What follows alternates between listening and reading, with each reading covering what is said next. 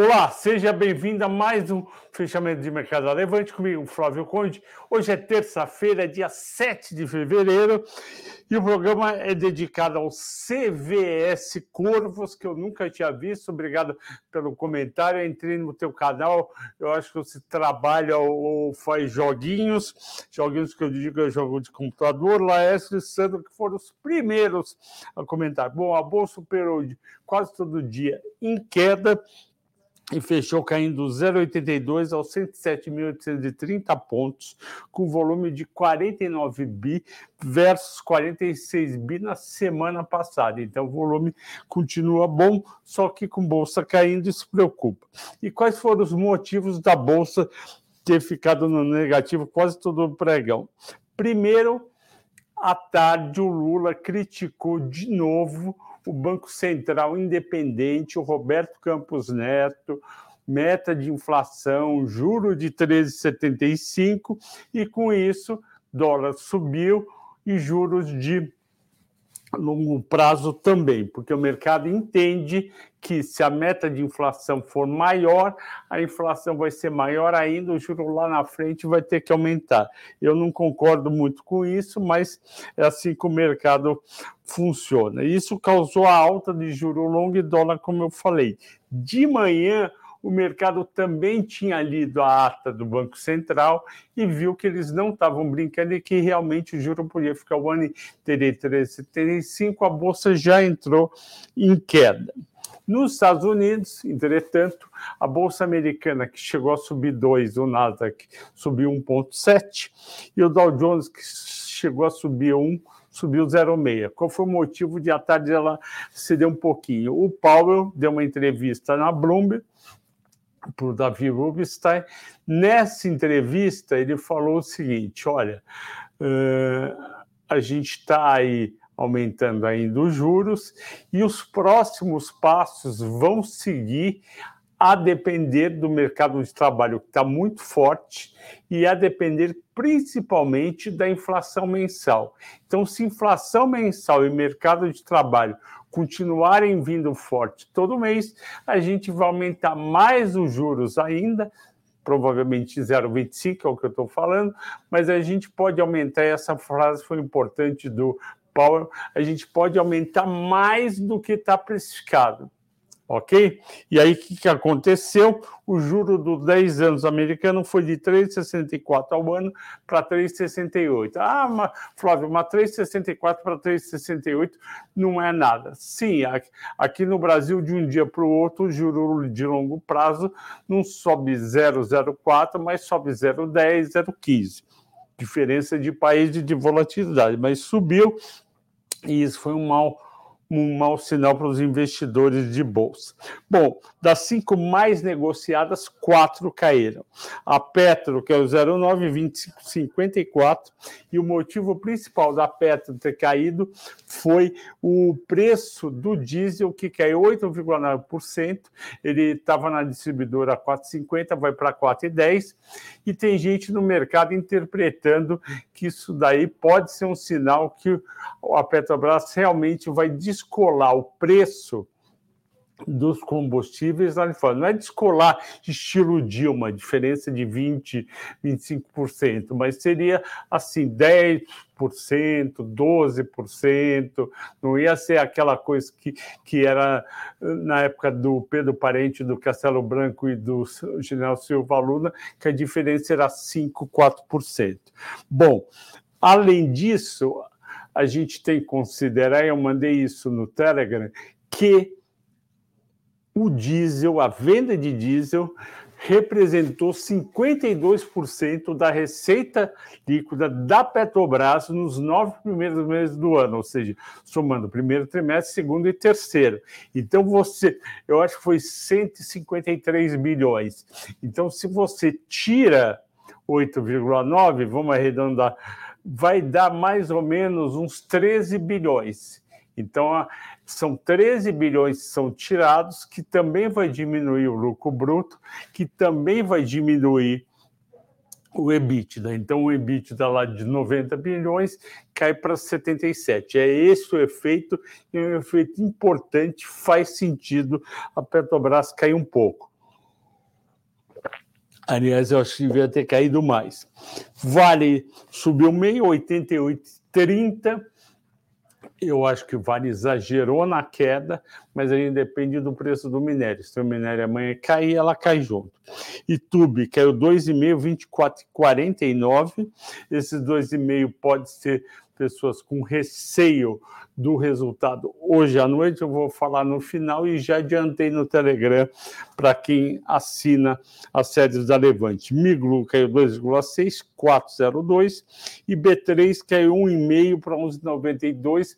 Por que, que a B3 caiu? Porque teve, teve a notícia que aquele fundo dos Emirados, o Mubá, Dala está eh, retomando o diálogo com aquela, com aquela empresa americana ATS que estava querendo montar uma bolsa eletrônica aqui no Brasil. O saldo de investimentos estrangeiros na terça-feira, dia 3 de fevereiro, ou seja, terceiro dia útil de fevereiro, entraram 261 milhões. Com isso, o saldo em três dias está 1 bi 120. Vocês, viram, a gente estava em 800, a média, caímos para 600, caímos para 200, para 400, também 200. Então, realmente as coisas aqui dentro estão impactando os estrangeiros também. Destaques de alta, Embraer 3, 3.4, teve um relatório, se não me engano, do City falando para comprar o papel, falando do que a empresa está mais bem posicionada não só com os novos aviões, mas também aquele projeto do helicóptero é, elétrico, do IVE, Gerdau 1.4, é, Marfrig recuperou um pouco das quedas dos últimos dias, 1.4 de alta, Goal segue Gerdau e São Martinho subiu de novo 1,1483, deve ser resultado. Maiores baixos, Local Web 6,9, não tem jeito, é, BRF 6,8, 6,68. Olha só como a Marfrig está perdendo dinheiro. Ela comprou as ações da BRF no meio de 21 a, seis, a 23 reais. Parecia um baita preço bom. Hoje fechou a 6,68. E a Marfrig caiu junto 5,1. BPAN caiu 4,7, 5,24, Via caiu 4,5 para 2,10. A escolhida dos assinantes hoje foi Itaú, vamos lá. Itaú divulgou os resultados agora, depois termina o pregão. A, tem, tem uma empresa chamada Refinitiv, que é uma empresa americana, que ela junta projeções de vários analistas, e a média dessas projeções para o Itaú está dando um lucro líquido de 8 bilhões 239 milhões. Vamos falar 8 bilhões e 200, que é praticamente igual ao número do terceiro trimestre. Se isso acontecer, eu acho um baita resultado, porque eu estou esperando uma, uma provisão para devedores, do, devedores duvidosos maior, não só por causa de americana, mas por causa de pessoa física e jurídica com inadimplência. É, aqui estão esperando um ROI de 21% com, com esse número, vamos ver se vai dar mesmo estão esperando um crescimento robusto na carteira de crédito, papapá, e também receita, margem financeira bruta, estão esperando 24 bi. Margem financeira bruta é o quanto o banco ganha fazendo empréstimo para pessoa física e, e, na tesouraria. Tem duas margens brutas, que na verdade é uma margem bruta financeira, margem financeira bruta é a receita bruta, ou seja, que tem com a tesouraria e com os clientes, com, o, com os clientes, é, que eles chamam com o mercado. É, então eu estou intrigado, eu escrevi isso de manhã, porque o banco lucrou 8 bi 79 milhões, eu não tô, eu não estou esperando que suba, porque eu acho que eles vão aumentar uma conta, vocês vão ver amanhã, chamada despesa de provisão para créditos de liquidação duvidosa. Então, quando o banco acha que vai perder mais dinheiro com empréstimos atrasados, que ainda não foi feita uma provisão para perda, ele vai lá e aumenta essa provisão. Vamos ver se isso vai, vai confirmar a minha desconfiança que, que não é esse o número. E eu escrevi aqui também para vocês, lembrando que YouTube 4 estava R$ 26,35, um dia antes do mercado descobrir o rombo de 20 bilhões das americanas. De lá para cá, caiu para R$ 24,54, caiu quase R$ reais, R$ 1,80, e o valor de mercado caiu de 17,7 bilhões, de 258 bilhões para 240 bilhões. Aí a pergunta é, esses 17 bilhões não está exagerado? porque o, o banco só tem 2,8 bilhões com americanas, mas não é só por causa de americanas, é porque que pode ter isso em outras empresas de pessoa física, mas principalmente esse discurso do Lula atacando o Banco Central Independente, atacando meta de inflação e juro real alto, é, aumenta o risco Brasil e diminui os resultados do banco. Então é esse o motivo da queda. Vamos ver hoje quando sair depois do pregão. Bom, acabou a parte tradicional. Quem assiste e gosta só dessa parte, obrigado por ter assistido. Vamos agora para as perguntas de quem está aí. Boa noite. Vamos lá começar. É... Eu vou direto para as perguntas, tá? É, pá, pá, pá. Vamos lá. O Alexandre Cândido. Boa noite, Flávio. Pode comentar sobre o curto prazo das aéreas? Bom, empresa, empresa de companhia aérea eu não recomendo praticamente desde que eu comecei a trabalhar no mercado porque a gente sempre viu, elas estão indo bem, estão indo bem, vem alguma coisa, as empresas acabam quebrando. Aí vem uma empresa nova, vai lá, a Varig quebra, a Varig era melhor, a TAM monta tudo direitinho, vai lá e quebra, a Gol monta tudo direitinho, vai lá e tem problema, a Azul monta tudo direitinho, vai lá e tem problema. O começo é uma maravilha, parece até às vezes alguns relacionamentos. Você está apaixonado uh, pela mulher ou, ou pelo homem, e aí pega no começo é tudo lindo, depois começa a dar errado. As aéreas parecem com uns relacionamentos que dão errado e você fica achando que vai melhorar e não vai. Eu não recomendo nunca compra de companhia aérea e já vi gente quebrar porque falou que tinha informação de dentro da empresa que ia acontecer isso e isso foi lá, se alavancou, quebrou, literalmente perdeu todo um milhão, um milhão que tinha ganho em 4, 5 anos de pregão. O Alexandre também pergunta: será que as commodities são as melhores opções atualmente? Sim, se a China continuar a crescer, sim. Ah, e se a China não crescer, ah, se a China não for bem? Aí a gente vai ficar numa situação difícil. A grande esperança do Brasil é o setor de exportação e commodities. Os bancos estão numa situação mais ou menos, o PIB no, vai crescer muito pouco, os juros estão altos risco Brasil está alto, o que, que a gente vai comprar? Tem outras defensivas que vale a pena, elétricas e, e elétricas e uh, companhia de saneamento, eu gosto bastante de Copel.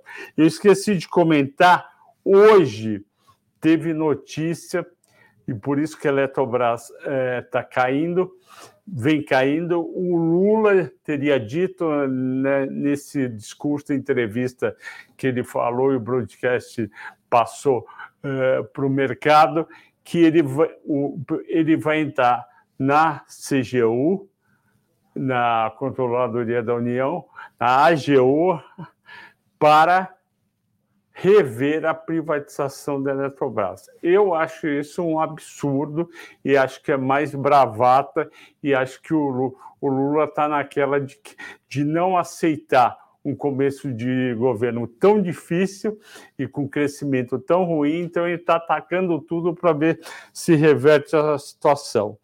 Continuando, Então, commodities, por enquanto, são as melhores, junto com energia elétrica, junto com é, saneamento.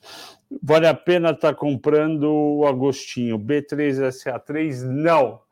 É, a gente não gosta da B3, a gente não gosta, gente não gosta da ação da B3, os resultados aumenta receita, mas o lucro e o EBITDA nem tanto, é, não tem muito crescimento de resultado, então, sinceramente, tem que cair bastante abaixo dos 10 reais para a gente pensar em recomendar.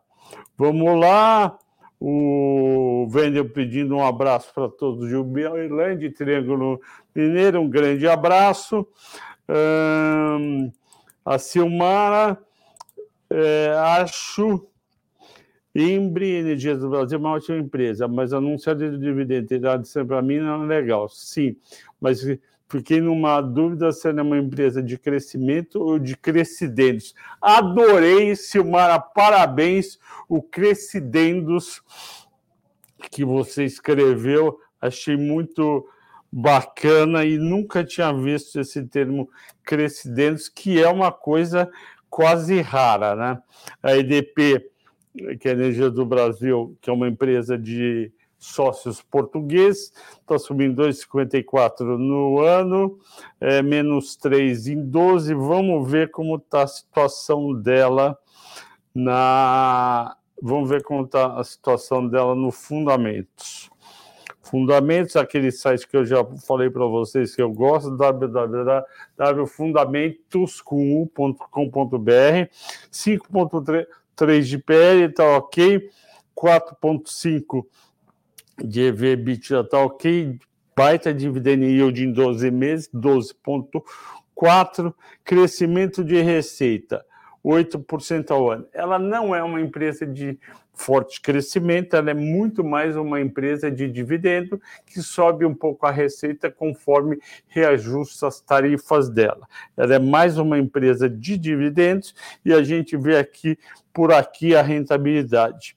Menos 8 em 2020, 12 positivo em 21, 9 positivo em 22, 3,80 em 23. Então a impressão que dá é que você vai somar por esses números, a rentabilidade no ano mais os dividendos, e você vai acabar tendo algo entre 15% e 20%.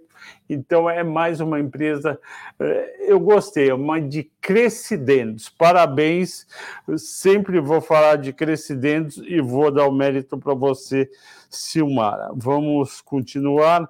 A Fanioca pergunta de Fleury. Eu gosto muito de Fleury já fiz Hermes Pardini e Fleury juntos.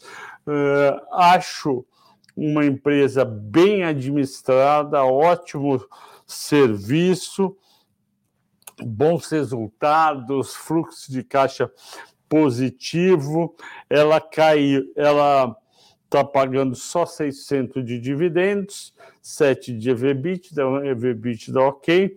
Ela caiu 18% em 12 meses, que é ruim, e 30% em 21, 9 em 20. Ou seja, ela vem caindo. A dívida dela, é, dívida 2.841, uma dívida razoável. Eu preciso rever o case. Vamos fazer o seguinte, Fanny.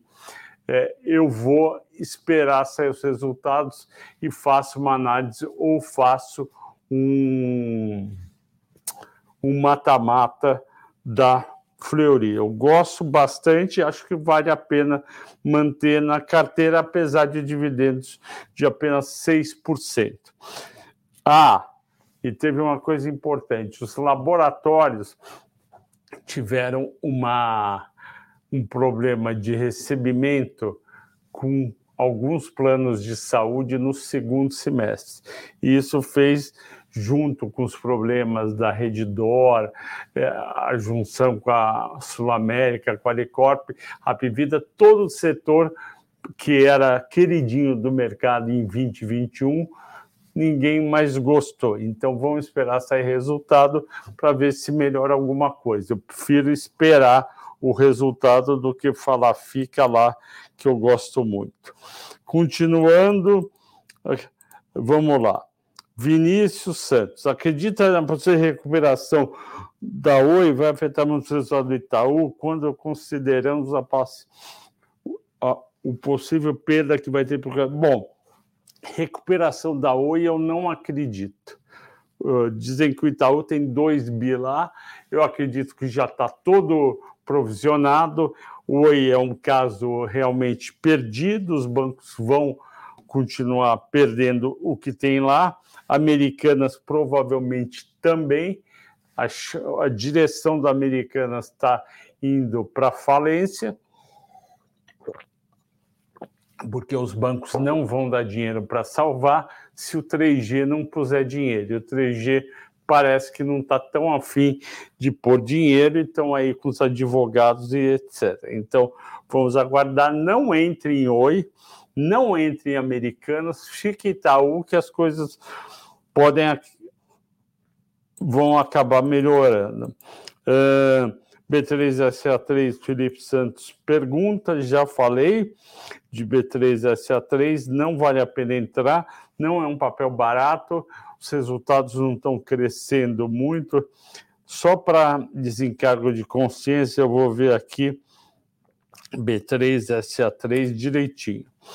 Uh, a ação caiu, a ação caiu 11 nos últimos 12 meses, a receita cresceu 24% nos últimos cinco anos, muito bom, só que o dividendo está baixo em 4%, ela custa 3,6 vezes o valor patrimonial. E eu não gostei que ela não aproveitou a febre das criptomoedas, ela, ela já tinha toda todo o TI por trás, dava para ter montado alguma coisa e ter ganho muito dinheiro. A parte boa dela é que ela tem 4,4 bilhões em caixa, um lucro líquido de 4 bilhões nos últimos 12 meses e um ROI de 21%. Olha, precisava esse dividendo pular para uns 9, 10 centos, ou seja, é, um real e 20, um real por ano, que aí a gente mergulhava de cabeça. Por enquanto, vamos ficar com o pé atrás. Tudo bem, Rildo? É... Jefferson, já fez mata-mata de churros? Não fiz ainda, preciso fazer. Vamos esperar sair os resultados. E me diga o seguinte, Jefferson, escreve para mim nos comentários quem você acha que eu posso comparar com a Churros, a Tupi quem você acha? Boa noite, Vinícius. Qual a sua opinião? Qual é o melhor setor da Bolsa hoje? Oh, não é questão de melhor setor. A Bolsa está aí numa encruzilhada, ela vai ficar lateralizando um tempo até ser definido melhor aqui dentro a parte macro. Eu não acredito que a reforma tributária vai melhorar é, muita coisa, pelo contrário, eu acho que ela vai, vai decepcionar, vai ser difícil de aprovar e eu acho que a gente vai realmente para uma meta de inflação maior para um Banco Central independente, para alguém indicado pelo Lula, que pode ser até o Meirelles. Aí, se o juro baixar, vai ser muito bom para a Bolsa, apesar do mercado chiar. Aí, o que, que, que um país faz quando ele gasta muito, aumenta a, a previsão de inflação e, e déficit fiscal, o ajuste é pelo dólar. Aí o dólar pula aí dos 5,20 para, sei lá, 5,40, 5,50, mas aí acaba vindo dinheiro para investir em ações, pode ser que melhore. Daniel, e aí a gente vai ver qual é o melhor setor da bolsa. Hoje eu gosto mais de elétricas para defensiva. Daniel Bandeira, em que como é saberemos o valor de dividendos atualizados uh, da Petrobras? Os dividendos, você diz os próximos dividendos. Os próximos dividendos vão sair quando sair o resultado da Petrobras em março. Ela vai anunciar que vai propor um dividendo X e a gente vai descobrir se eles vão distribuir 65% do lucro líquido, como você falou, 90% ou 25%. Eu acho que é mais para 25%. Ok? Uh, vamos lá. Germano Leimo. Mestre Flávio, a sazonalidade do boi em maior valor nos Estados Unidos vai durar até quanto? Saberia dizer se existe um limite para o desconto das empresas de frigoríficos com forte adesão americanas. Olha, é, só quando melhorar o resultado. É preferível, Germano, esperar sair o resultado JBS, Marfrig, é, BIF, barra Minerva e BRF, aí você fala, nossa, tá muito bom, o papel sobe 10 no dia, aí você vai lá e compra. Porque você corre o risco do resultado sair pior do que a gente está esperando e cair mais 5 ou 6. É, Roberto Nicolete, Caixa de Seguridade, por gentileza, eu gosto de Caixa de Seguridade, acho que está barato, e junto com o BB Seguridade vem um baita resultado e as ações vão subir. Eu já fiz um mata-mata dos dois, gostei dos dois, vamos ver como é que está as ações. Em 12 meses está 2 de alta, PL 9,2, é, preço valor patrimonial de 2,1, 7,7 de, de yield. Tá razoável, não tá não está hiper barato, mas está razoável. E para uma empresa que lucra 2,5 bi com PL de 11,7 é um baita resultado, que é um ROI de 21. Eu acho que o risco é muito pequeno se você continuar em caixa seguridade. É, o, o Mixed pergunta sobre o resultado do Itaú. Vamos comentar sim, eu vou colocar no Telegram quando sair. Itaúsa ou Cosan, qual aportar? Nenhuma das duas, Roberto. Se for para aportar, é, aporta em Itaú ou Raizen, mas Raizen está com resultado fraco, mas a cotação está baixa. Eu não gosto normalmente de hold. É, o Germano, é, temos como estimar quanto da venda de commodities poderia aliviar o risco fiscal? Nenhum, porque venda de commodities no exterior ajuda a balança comercial e quem vende são as empresas, não são o Brasil. O risco fiscal é por conta de gasto do governo.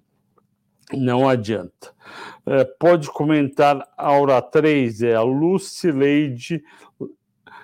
Lucileide, eu conheço muito pouco a Aura 3, vou ter que fazer a lição de casa. Assim que sair o resultado dela, eu comento para você. VEG, se é para comprar VEG, uh, Sérgio, eu acho que VEG é 37, está um pouco alto, o pico dela é 39,40, mas se, se você tiver com medo do dólar disparar, é um hedge interessante e depende lá de fora, é uma baita empresa.